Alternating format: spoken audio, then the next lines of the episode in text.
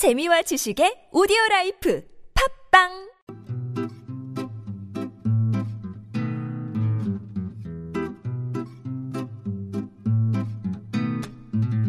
TBS 아나운서 팀과 한국어 천재가 함께하는 쉬운 말 바꾸기 운동.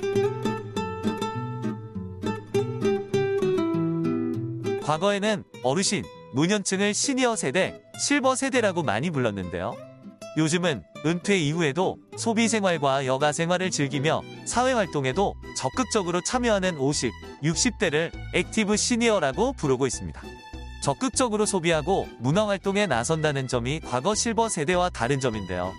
이들은 넉넉한 자산과 소득을 바탕으로 이전 노년층과 달리 자신에 대한 투자를 아끼지 않습니다. 이 active senior를 쉬운 우리말로 대체할 수 있을까요? 바로 활동적 장년입니다. 이렇게 어르신들이 활발하게 활동하시면서 노년 세대와 관련된 신조어도 많이 나오고 있는데요. 새로 지은 아파트에서 쉽게 볼 수 있는 시니어 클럽입니다. 이름만 들어서는 어떤 곳인지 파악하기 어렵죠.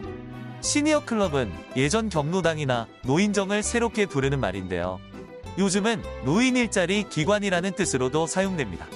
기왕이면 알기 쉬운 우리말로 바꿨으면 좋겠네요.